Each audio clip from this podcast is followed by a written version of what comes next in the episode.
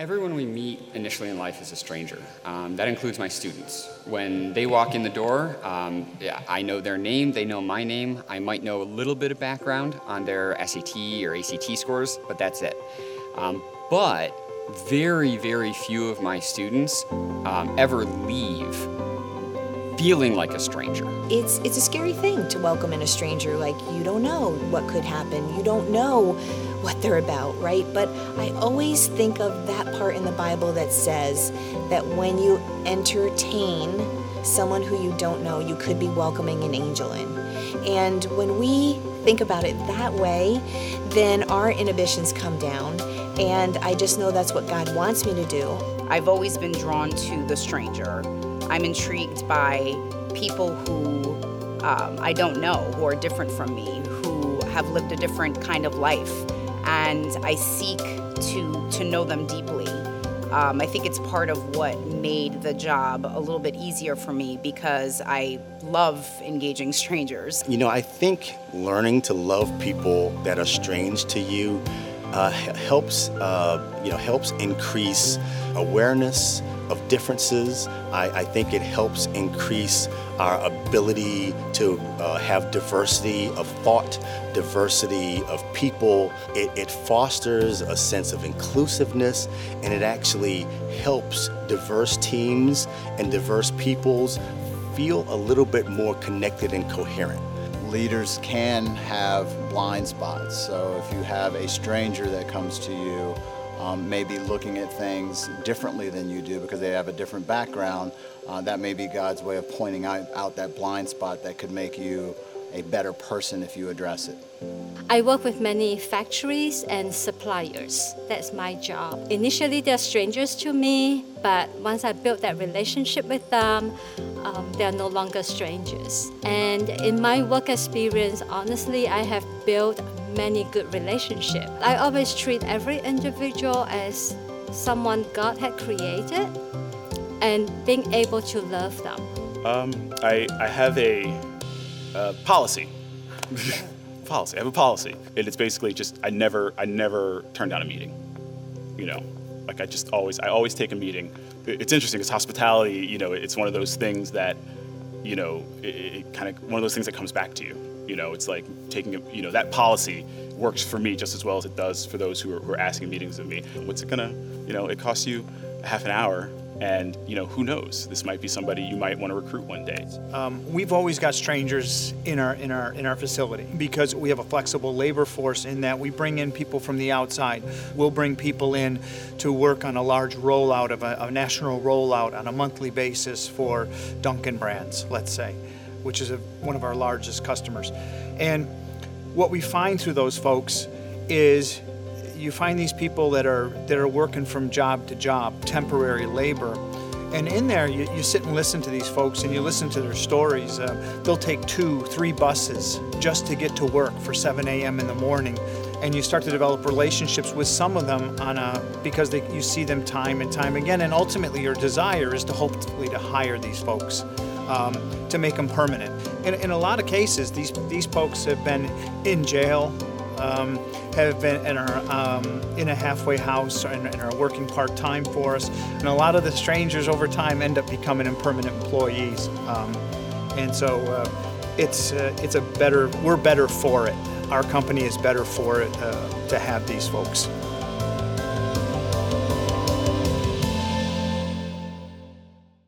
Some of you have heard me tell uh, about th- how our oldest son, Caleb, uh, played college football. Uh, I've told the story a time or two for different reasons.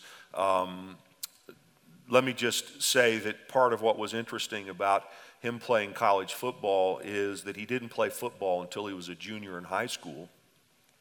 Uh, he was uh, he was a great athlete, but it was all about baseball and basketball. But he uh, had a coach talk him into going out for the team as a junior in high school. And the, uh, part, yeah, as a junior in high school. The good news is that he started his very first game both ways. The bad news is the team was terrible, and they lost every game that year. And he decided to go back out his senior year And lo and behold, if the team wasn't fantastic that year, West Orange High School had its best season in its history. And um, where he had been completely off college coaches' radars, no one had any idea who he was. As he was finishing his senior year, all of a sudden he started getting a lot of attention. And um, the from a big life pr- perspective, the best opportunity Uh, was the interest that Yale University was showing in his talents as a football player and a and a uh, academic. So the problem was that they were they'd long filled most of the slots on their team, and it was very unlikely that this kid from West Orange would really have a viable chance to fill one of those last slots. But nonetheless, they sent the recruiter to meet him uh, after the season was over, and um, we invited the cr- recruiter to come to our house for dinner. And so while the recruiter was watching Caleb play basketball at West Orange High School and talking to his coaches, Sharon was at home, my wife, preparing an epic meal. By the time that the recruiter and, and Caleb showed up uh, from Caleb's basketball practice and so on, uh, Martha Stewart would have envied the condition of our home.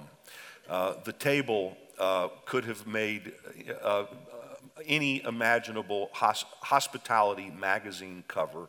And uh, the, the meal was so good that the Cooking Channel could have launched a new channel, a new show called How to Win a Recruiter's Heart Through His Stomach. I mean, really, my mouth's watering. It was amazing. Well, another thing that's kind of interesting about that night is that Christian, our youngest son, who all of you know, uh, who played college football, by the way, uh, he was at basketball practice, and uh, he was practicing with his traveling basketball team. Well, the coach of his traveling basketball team was Governor Richard Cody, who has made a, a tradition over many years of taking a group of fifth grade kids and coaching them through high school A A U, and both Caleb and Christian had that experience. Christian was at basketball practice. We told him to please have another parent bring him home, join us late for dinner. We're sitting at the dinner table, there's a knock at the door, which was odd because Christian, of course, your teenage son would never have knocked. Um, And so I go to the door, and standing at the door is Christian and Governor Cody. And uh, this was odd because Governor Cody had, had, though he'd been to our home to drop the kids off here or there, he'd, he'd never walked in the house. But I basically cracked the door open, and he opened the door and came walking in like he, he ate dinner there every night. He sat at the at an empty chair at the dinner table, and he started serving himself, really, like this is what we always do around here. And he starts talking Caleb up to this Yale recruiter. Uh, he heard from Christian, the recruiter was there. He wanted to make an impression. And he shows up, and it was a very, very interesting meal. Well, Caleb gets invited to uh, an official visit. He gets made an offer. He goes to Yale. He plays football. The rest is history. But here's the thing that strikes me in the context of this series, other than the fact that's just a pretty good story. Um, other than that, here's the thing that strikes me. It's that when I, when I saw this, this recruiter months later, who I'd had essentially that one real significant interaction with, there was only one thing that he wanted to talk about. Of all the things he could have talked about, what he wanted to talk about was that my wife had cooked the best dinner that he had ever experienced on a home visit as a college recruiter. And I thought, well, that's nice. He's being complimentary and so on and so forth. I meet this guy's wife sometime later. She didn't know me. She didn't really, wasn't all that aware of Caleb until she heard that we were from West Orange, et cetera. And she said, oh, my husband said that your wife fixed the best meal that he has ever had on a recruiting visit. And so here's the deal. Don't tell Caleb this. Please don't tell Caleb this. Don't tell his high school coaches who did such a great job with him this. Certainly don't tell Governor Cody this. But Caleb got into Yale because of his mother's hospitality.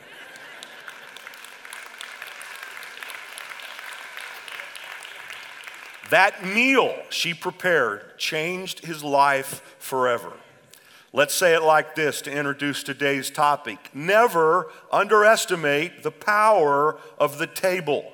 Never underestimate the power of the table.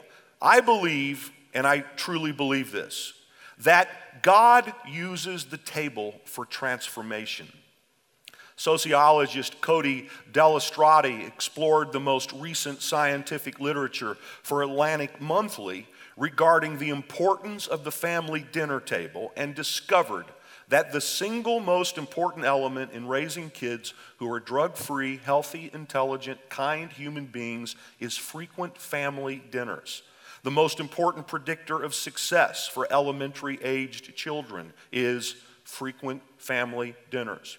The primary factor in shaping vocabulary for younger children is frequent family dinners. The key variable associated most with a lower incidence of depressive and suicidal thoughts among eleven to eighteen-year-olds is frequent family dinners.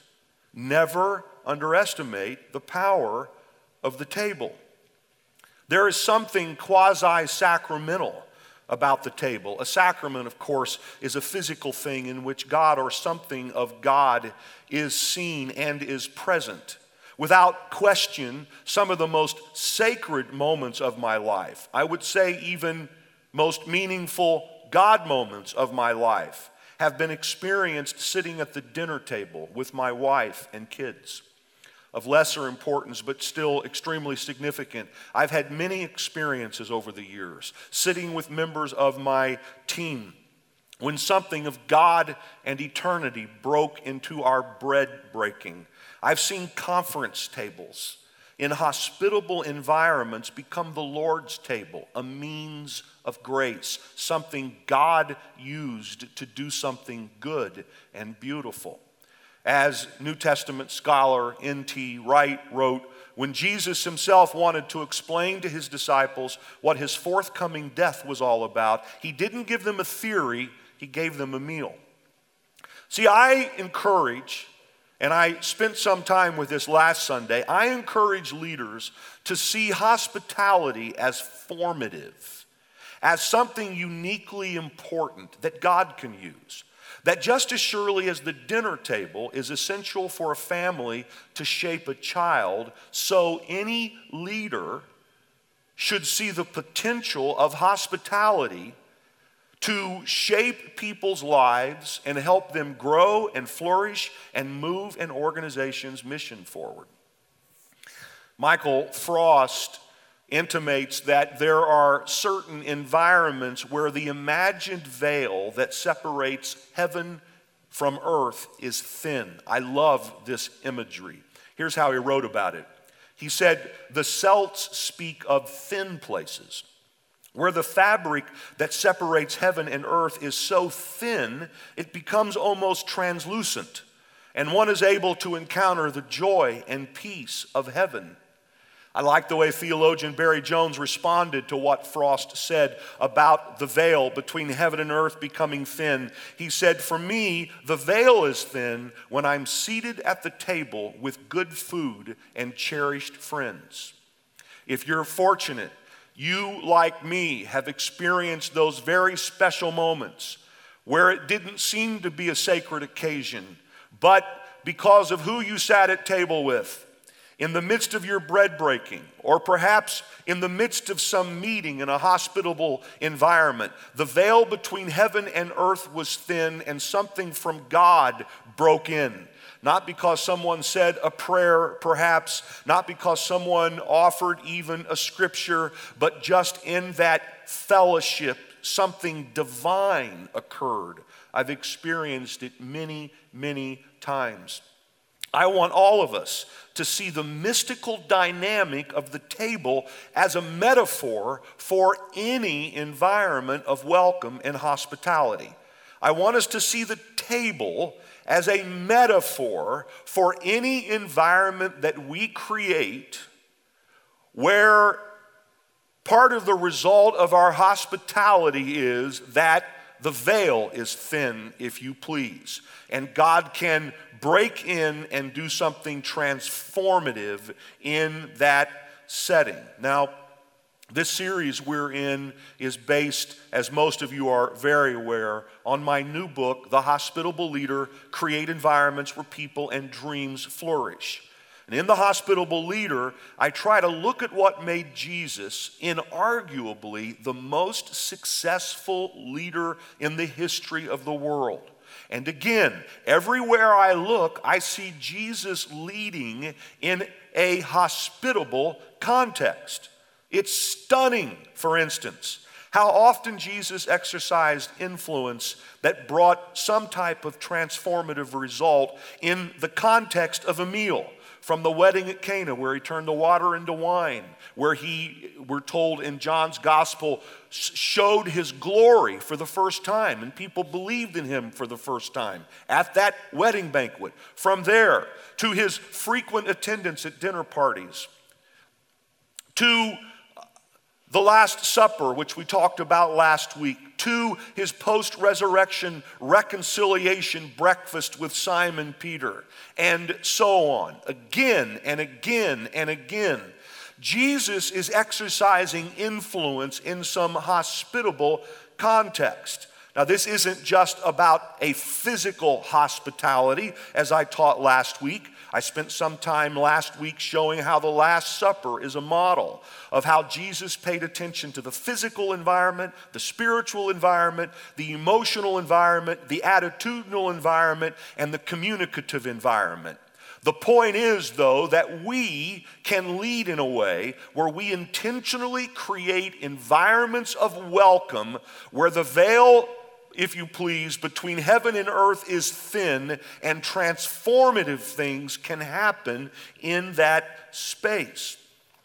Now, let me add another layer to all of that. It's to say that we should never underestimate the power of the table, but just as assuredly, we should never underestimate the power of who is at the table. And this is what I want to focus my time on today. We should never underestimate the power of who is at the table. It's important to note who Jesus sat at the table with. And to remove any question, I'll go ahead and say that Jesus would sit at the table with anybody and everybody. This was clearly a key part of his leadership success. This was clearly part of how he effectively influenced an ever-expanding diversity of people. You might remember that, that the definition I offer of hospitable leadership is that a hospitable leader creates environments of welcome where moral leadership can more effectively influence an ever-expanding diversity of people. This is about going beyond veil is thin moments with our friends and family. This is about going beyond veil is thin moments with people who we are naturally, for whatever reason, comfortable with. Folks with similar backgrounds, folks with similar taste, folks with similar views, folks with similar uh, uh, goals, folks with s- similar values. It's easy to sit at table with the family at Thanksgiving and to have veil is thin moments where somehow, without necessarily even talking explicitly about God, you sense his presence there. It's another thing to sit at the table with folks you wouldn't invite to Thanksgiving. And I'm not talking about your crazy uncle. I'm talking about people who are in some way other than you, who wouldn't typically be in your circle of family or friends. I'm talking about that kind of person. And what I want to talk a little bit about today is how that a hospitable leader is intentional about creating environments of welcome where, where we can practice moral influence with an ever-expanding diversity of people. Jesus ate with all kinds of people, but central to his leadership success is that he welcomed people totally other than he was. He welcomed people as opposite as he was, as opposite could be. Now let me talk about this in two ways. And let me just check on something. Are you folks, are you still awake? No. Psst, psst, psst. All right, nudge your neighbor. This could get interesting, but I have to move through some of this early stuff quickly to get to the, you know, I, I'm, I'm kind of kind of making my point, sharpening my point, but in a few minutes I'm going to stab you with it, okay? So h- hang in there. Be awake for the stabbing. All right. What was I talking about? Jesus welcomed people who were other than he was in, in, in a couple ways. Let, let's let's kind of put it in two different groupings. First of all, he welcomed people who were similar to him in, in values, let's say, um, but who had never been welcomed before. The classic example of this, I talk about this quite a bit in the book, is he, he welcomed women into his circle in a way that women had never been welcomed before. And he did that because it was the right thing to do. He also, as a smart leader, doubled the number of people who would join him in his mission because he understood, if you please, that an empty seat at the table is a missed opportunity. If somebody's not at the table with you, they're not going to get on mission with you. And so a wise leader is just smart about making sure that we're bringing everybody we can in to get involved in what we're doing. So anyway, there's that category of person where he's welcoming people. Of course, everybody was completely other than he was in one sense, but there's this category of people similar to him. They just never been welcomed before. That's one thing. But then there's this other thing, and this is the thing that was most talked about regarding the table fellowship of Jesus in the New Testament. It's the fact that he welcomed sinners. Now, why is it such a big deal that Jesus welcomed sinners? Because Jesus was the only sinless person who ever lived. And so when I say that he welcomed someone completely other than him, I mean he welcomed somebody completely other than him. Now, everybody he welcomed were sinners in comparison to him, but he welcomed people who were well-reputed, well-known as sinners. Uh, prostitutes. Um, he welcomed um, um, tax collectors, which, you know, doesn't sound like such a big deal today, except, you know, I guess the I R S isn't all that popular, but tax collectors in that day, the best way to talk about it would be to say it was more like he was having he was having dinner with Tony Soprano. All right, he, and, and he he was he was known for this. He, he, he would have dinner with almost anybody, a religious leader who's criticizing him behind his back. Jesus would go to his house for dinner. Tony Soprano and his crew invite him over for dinner. He's showing up at dinner. The cast from Jersey Shore invites him to dinner. He's showing up at dinner. It's just, it, and he and he did not, and this is very important, and this isn't my opinion. This is based on doing a lot of uh, reading and research around some of, of the scholarly work that's been done on this. He did not vet people before he decided whether or not he was going to sit at the table with them. He did not give them an application. He did not test their worldview. He did not ask them if they were going to change if he met with them. He just met with them. You want to have dinner with me? I'm showing up. And this became key to how he exercised the influence that changed the world, because he brought a lot of people to himself and engaged them to, into his mission who would have never, ever been welcomed if he would have done a proper vetting of who these people were. A typical statement about the, about the table fellowship of Jesus is found in the uh, academic work of C T McMahon, who said, "The meal, one of humankind's most basic and common practices, was transformed by Jesus into an occasion of divine encounter. It was in the sharing of food and drink that he invited his companions to share in the grace of God. The quintessence of Jesus' redemptive mission was revealed in his eating with sinners, repentant and unrepentant alike." A guy named John LeClerc tried to sum up the gospel in a simple way, and he said the gospel can be explained like Jesus, like this. Jesus ate good food with bad people. And this was the thing he was most criticized for, is who he hung out with. But see, he wasn't interested in a us for and no more kind of reality. He was a leader, and a leader is trying to find an ever-expanding diversity of people in order to exercise positive influence with. I like what Craig Blomberg said in his beautiful, again, scholarly work called Contagious Holiness. He wrote, Jesus' table fellowship with sinners reflects his willingness to associate with them at an intimate level, but not merely for the sake of defying convention or enjoying a party. The unifying theme that emerges is one that may be called contagious holiness.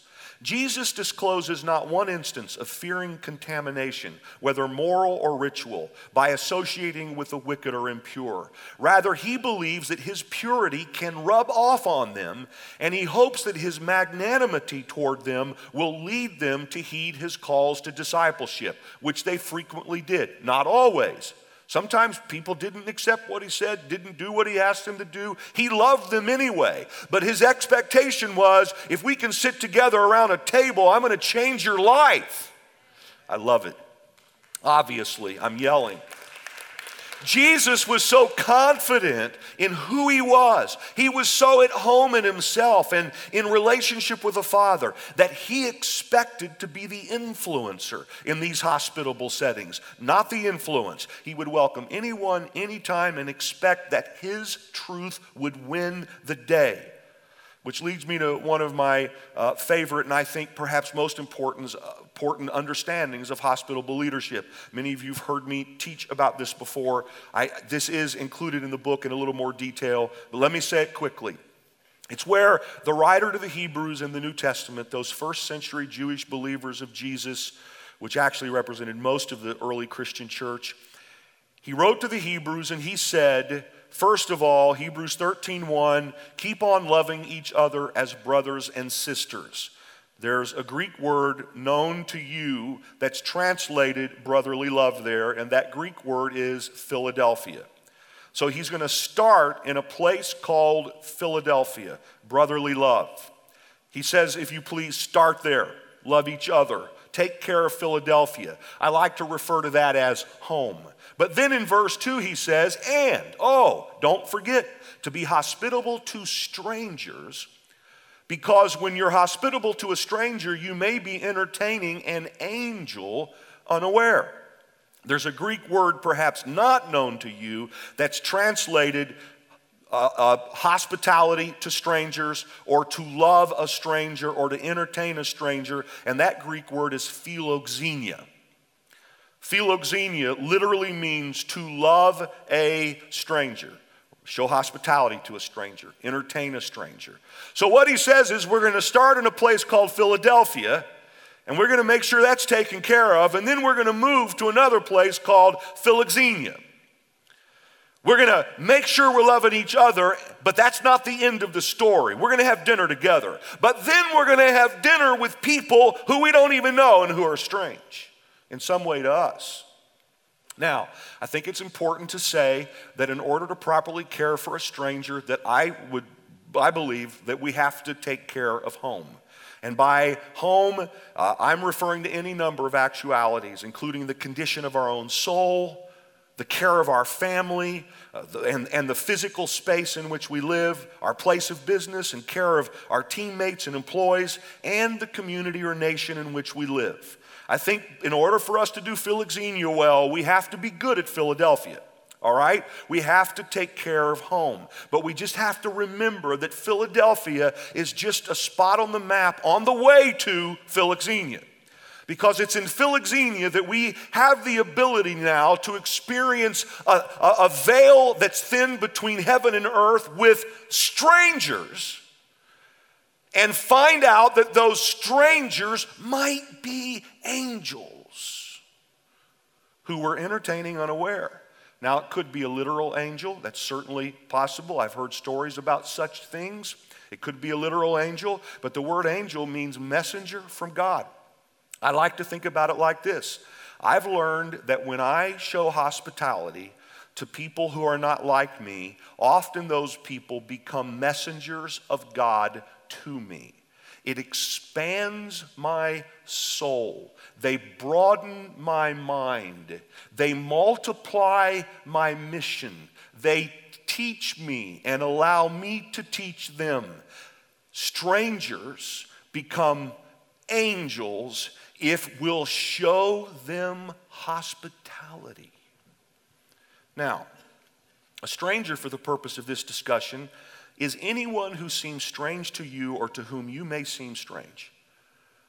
This could be someone whose background, worldview, or lifestyle may seem strange to you. A stranger could also be someone who is from a different nation of origin or race or ethnicity. A stranger may be someone who is from a different socioeconomic or educational status than you are. Or it may be someone, God forbid, this seems to be the most controversial thing anybody could say in today's world, it may be someone who has different political views.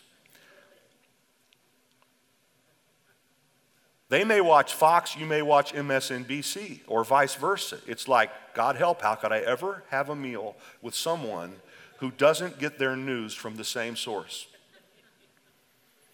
You're laughing uncomfortably because you know it's true, don't you? Or it may be somebody from a different faith experience.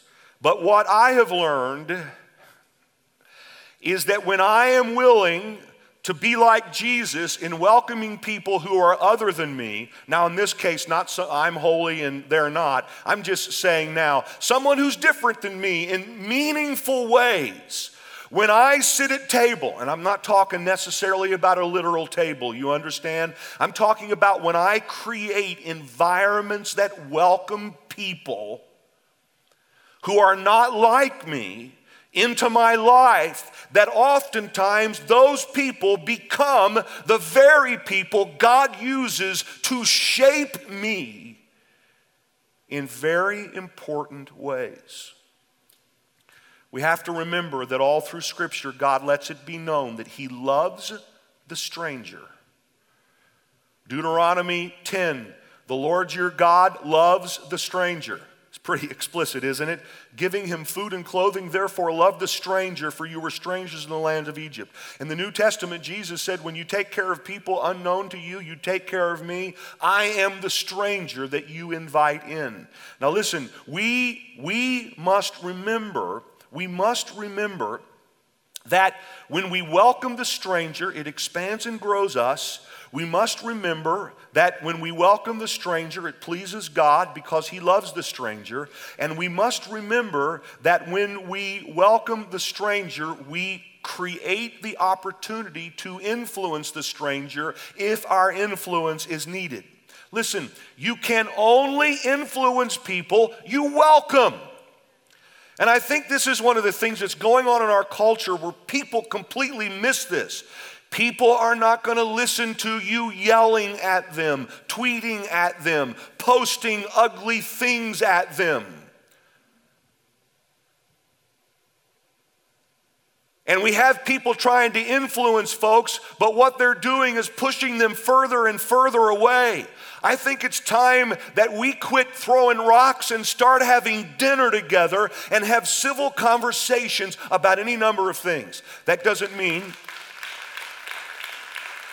that doesn't mean that we don't have opinions that are valued. It doesn't mean that we don't have experiences that, that need to be spoken about. It doesn't mean that we don't have a truth that we need to share, small t. It just means, doesn't it make more sense, whoever it is that seems strange to you, that you discuss it over dinner rather than any other number of ways? And I'm getting loud and I'm telling you not to shout and I'm shouting, but I'm not shouting at you, I'm shouting with you. That's, there isn't such a thing, is there?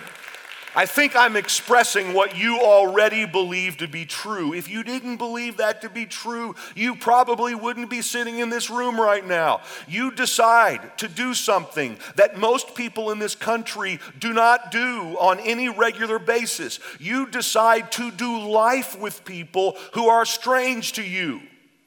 Because when you look around this room and you get in meaningful conversations and you sit in small groups and talk about real things, you find out that in this church there's every imaginable kind of view, thought, et cetera, et cetera, et cetera, et cetera. But we have decided that we want to live in a town called Philoxenia. We want to live with strangers because those strangers become messengers of God to us, and hopefully by God's grace, we become messengers from God to them. Hey, listen, Hospitality, Professor Christine Pohl said, is resistance to the way things are in the world today. It's sad to say this, but being kind, being civil, being loving, listening to someone else's views. Now listen, I have strong views. I intend to share my views when I'm in that kind of a situation, but I'm not going to share them without listening. Hospitality, throwing flowers instead of Molotov cocktails, is resistance to the way things are in this world. The climate of this world is so inhospitable. We need climate change. I'm not talking about fossil fuel right now. I'm talking about the physical, attitudinal, spiritual, emotional, communicative environment can be changed by people like you and me who refuse to act like the rest of the world is acting right now.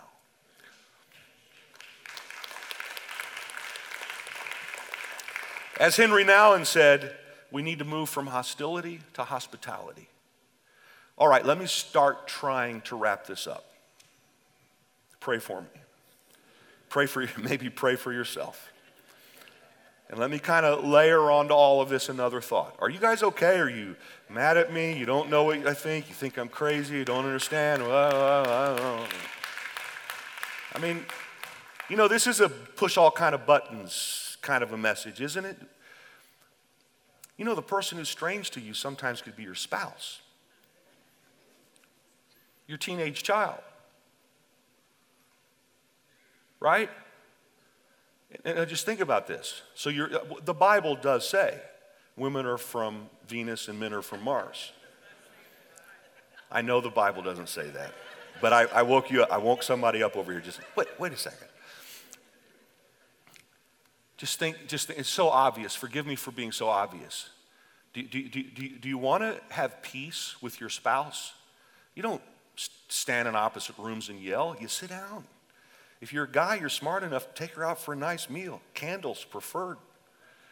With my wife, she's upset at me, which is a lot. It, it could be, you know, Italian food, you know, creates a veilous thin moment. God breaks in. She decides she loves me again. Here. Have, have, have some more biscotti, sweetheart. Now, uh,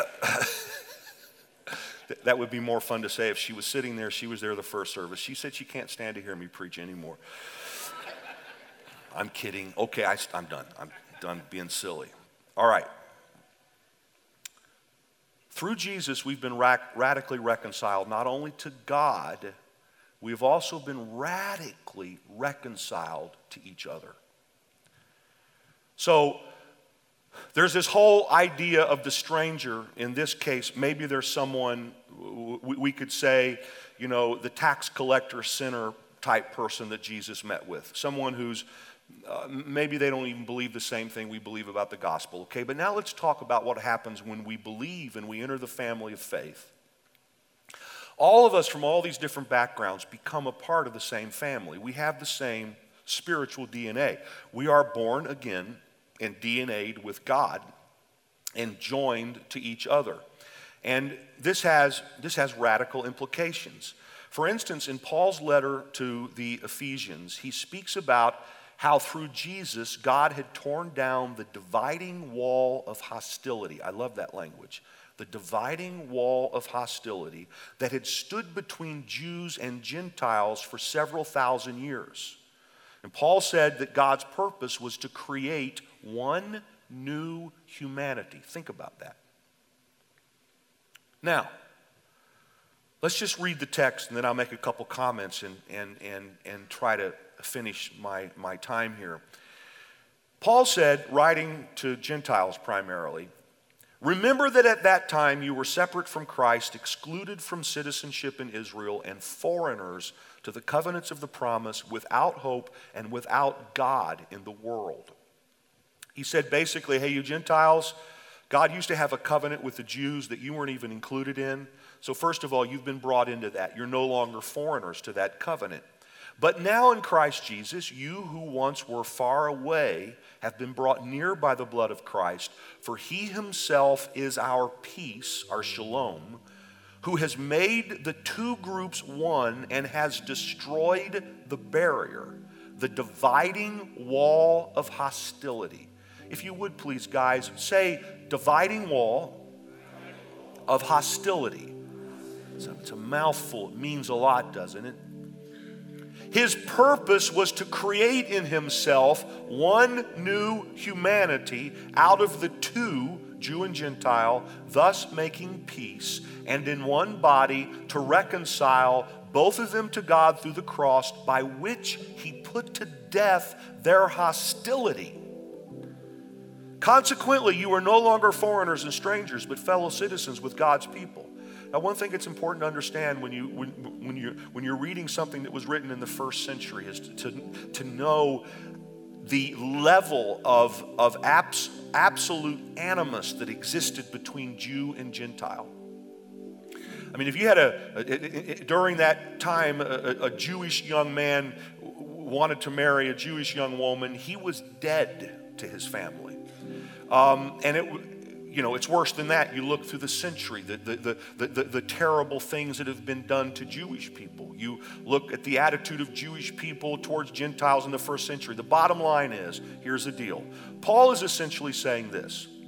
If God, through Jesus, can reconcile Jew and Gentile, any two people or any two people groups can be reconciled, because God has torn down the dividing wall of hostility.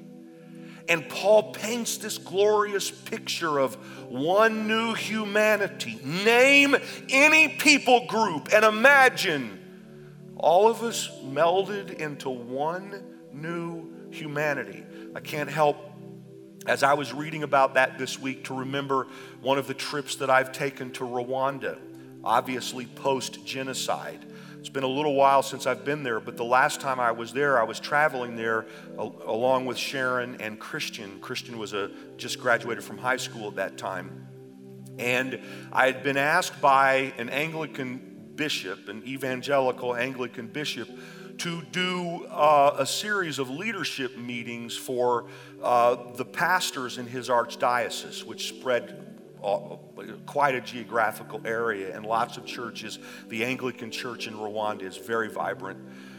One day, uh, we were out, you know, I had the privilege to preach in his glorious cathedral, but most of the time we were out, like this particular day, uh, out in a village so remote that many of the people traveled there all day long or all night long to hear me speak. And many, there were a number of them who had never seen a white man before.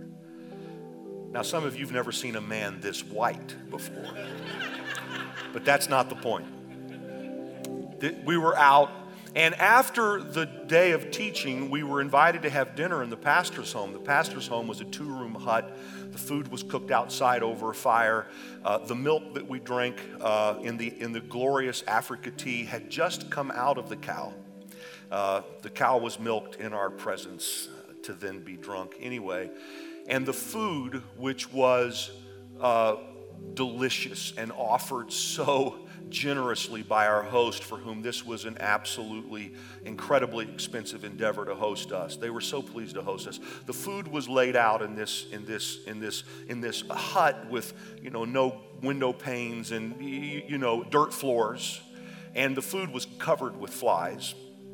And I'm a germaphobe, and I did what any of you would have done. I was so grateful for what they had offered. I didn't pay attention to the conditions. Uh, I don't particularly want to drink milk straight from a cow, right? I I I I I, I don't enjoy the taste of flies. Uh, we, and and and I like to wash my hands. thirty of us washed our hands, all of us in one bucket that we shared. But I did, again, what any of you would have done. I was grateful, and I jumped in. I was they. I, I was the honored guest, so I was the first one. I piled my plate full of food, and I ate it, and I enjoyed it. It was fantastic. And I was kind of feeling kind of good about myself. Like, this is a heroic thing on my part that, that I didn't wash my hands sixteen times in antibacterial soap. And Sharon was proud of me, and Christian was proud of me. Good job, Dad. You did a good job eating that meal.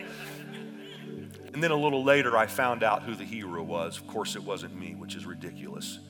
I, f- I found out that that Tutsi bishop, you saw his picture back there, was the only Tutsi in a house full of Hutus. Now, you're going to have to remember your history here.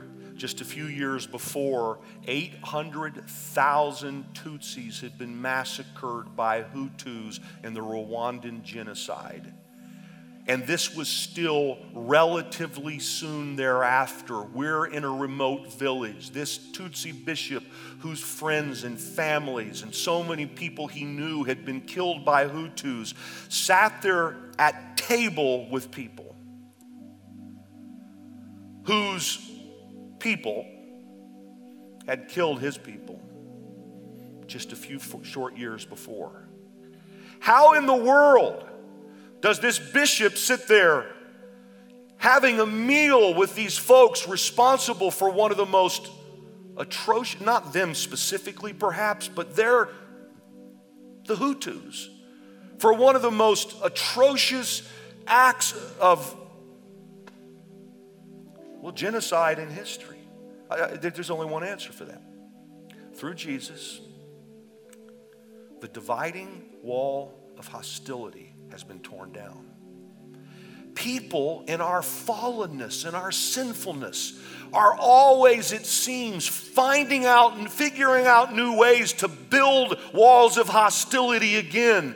We're upset at those people, maybe not because what they did specifically to us, but their people did this to my people. Or I'm upset at that person who who, who took advantage of me in a business deal, and and uh, I just I can't talk, I can't just can't see them anymore. A dividing wall of hostility is put up. I, I'm I'm upset at my son or daughter who hasn't conducted themselves the way that I think, and I don't know if I can. A dividing wall of hostility is put up. But we have to see the vision of Jesus. The vision of Jesus is, if Jew and Gentile can reconcile and have peace, if Hutu and Tutsi can reconcile and have peace, you can reconcile and have peace with any body in this world and with any group of people in this world, because through Jesus, not through people, a lot of times people don't deserve it, but through Jesus, dividing walls of hostility have been torn down, and we represent his vision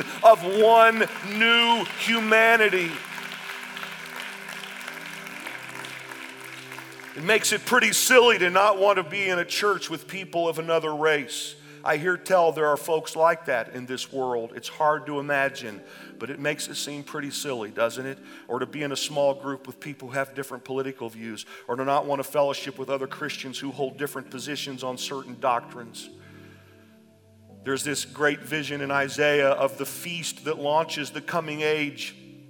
It's where Isaiah said, "The Lord Almighty will prepare a feast of rich food for all peoples, a banquet of aged wine, the best of meats and the finest of wines." When we love each other, guys, when we sit at table together, whatever that looks like, we bring that future vision into present reality. And when he has prepared a feast for all peoples, is there someone at that table that you, you can't imagine being there who believes in Jesus? That was an awkwardly constructed sentence, but do you understand? If someone believes in Jesus, they're part of the all peoples who are going to be sitting there at that great feast. We might as well learn to feast with all peoples now.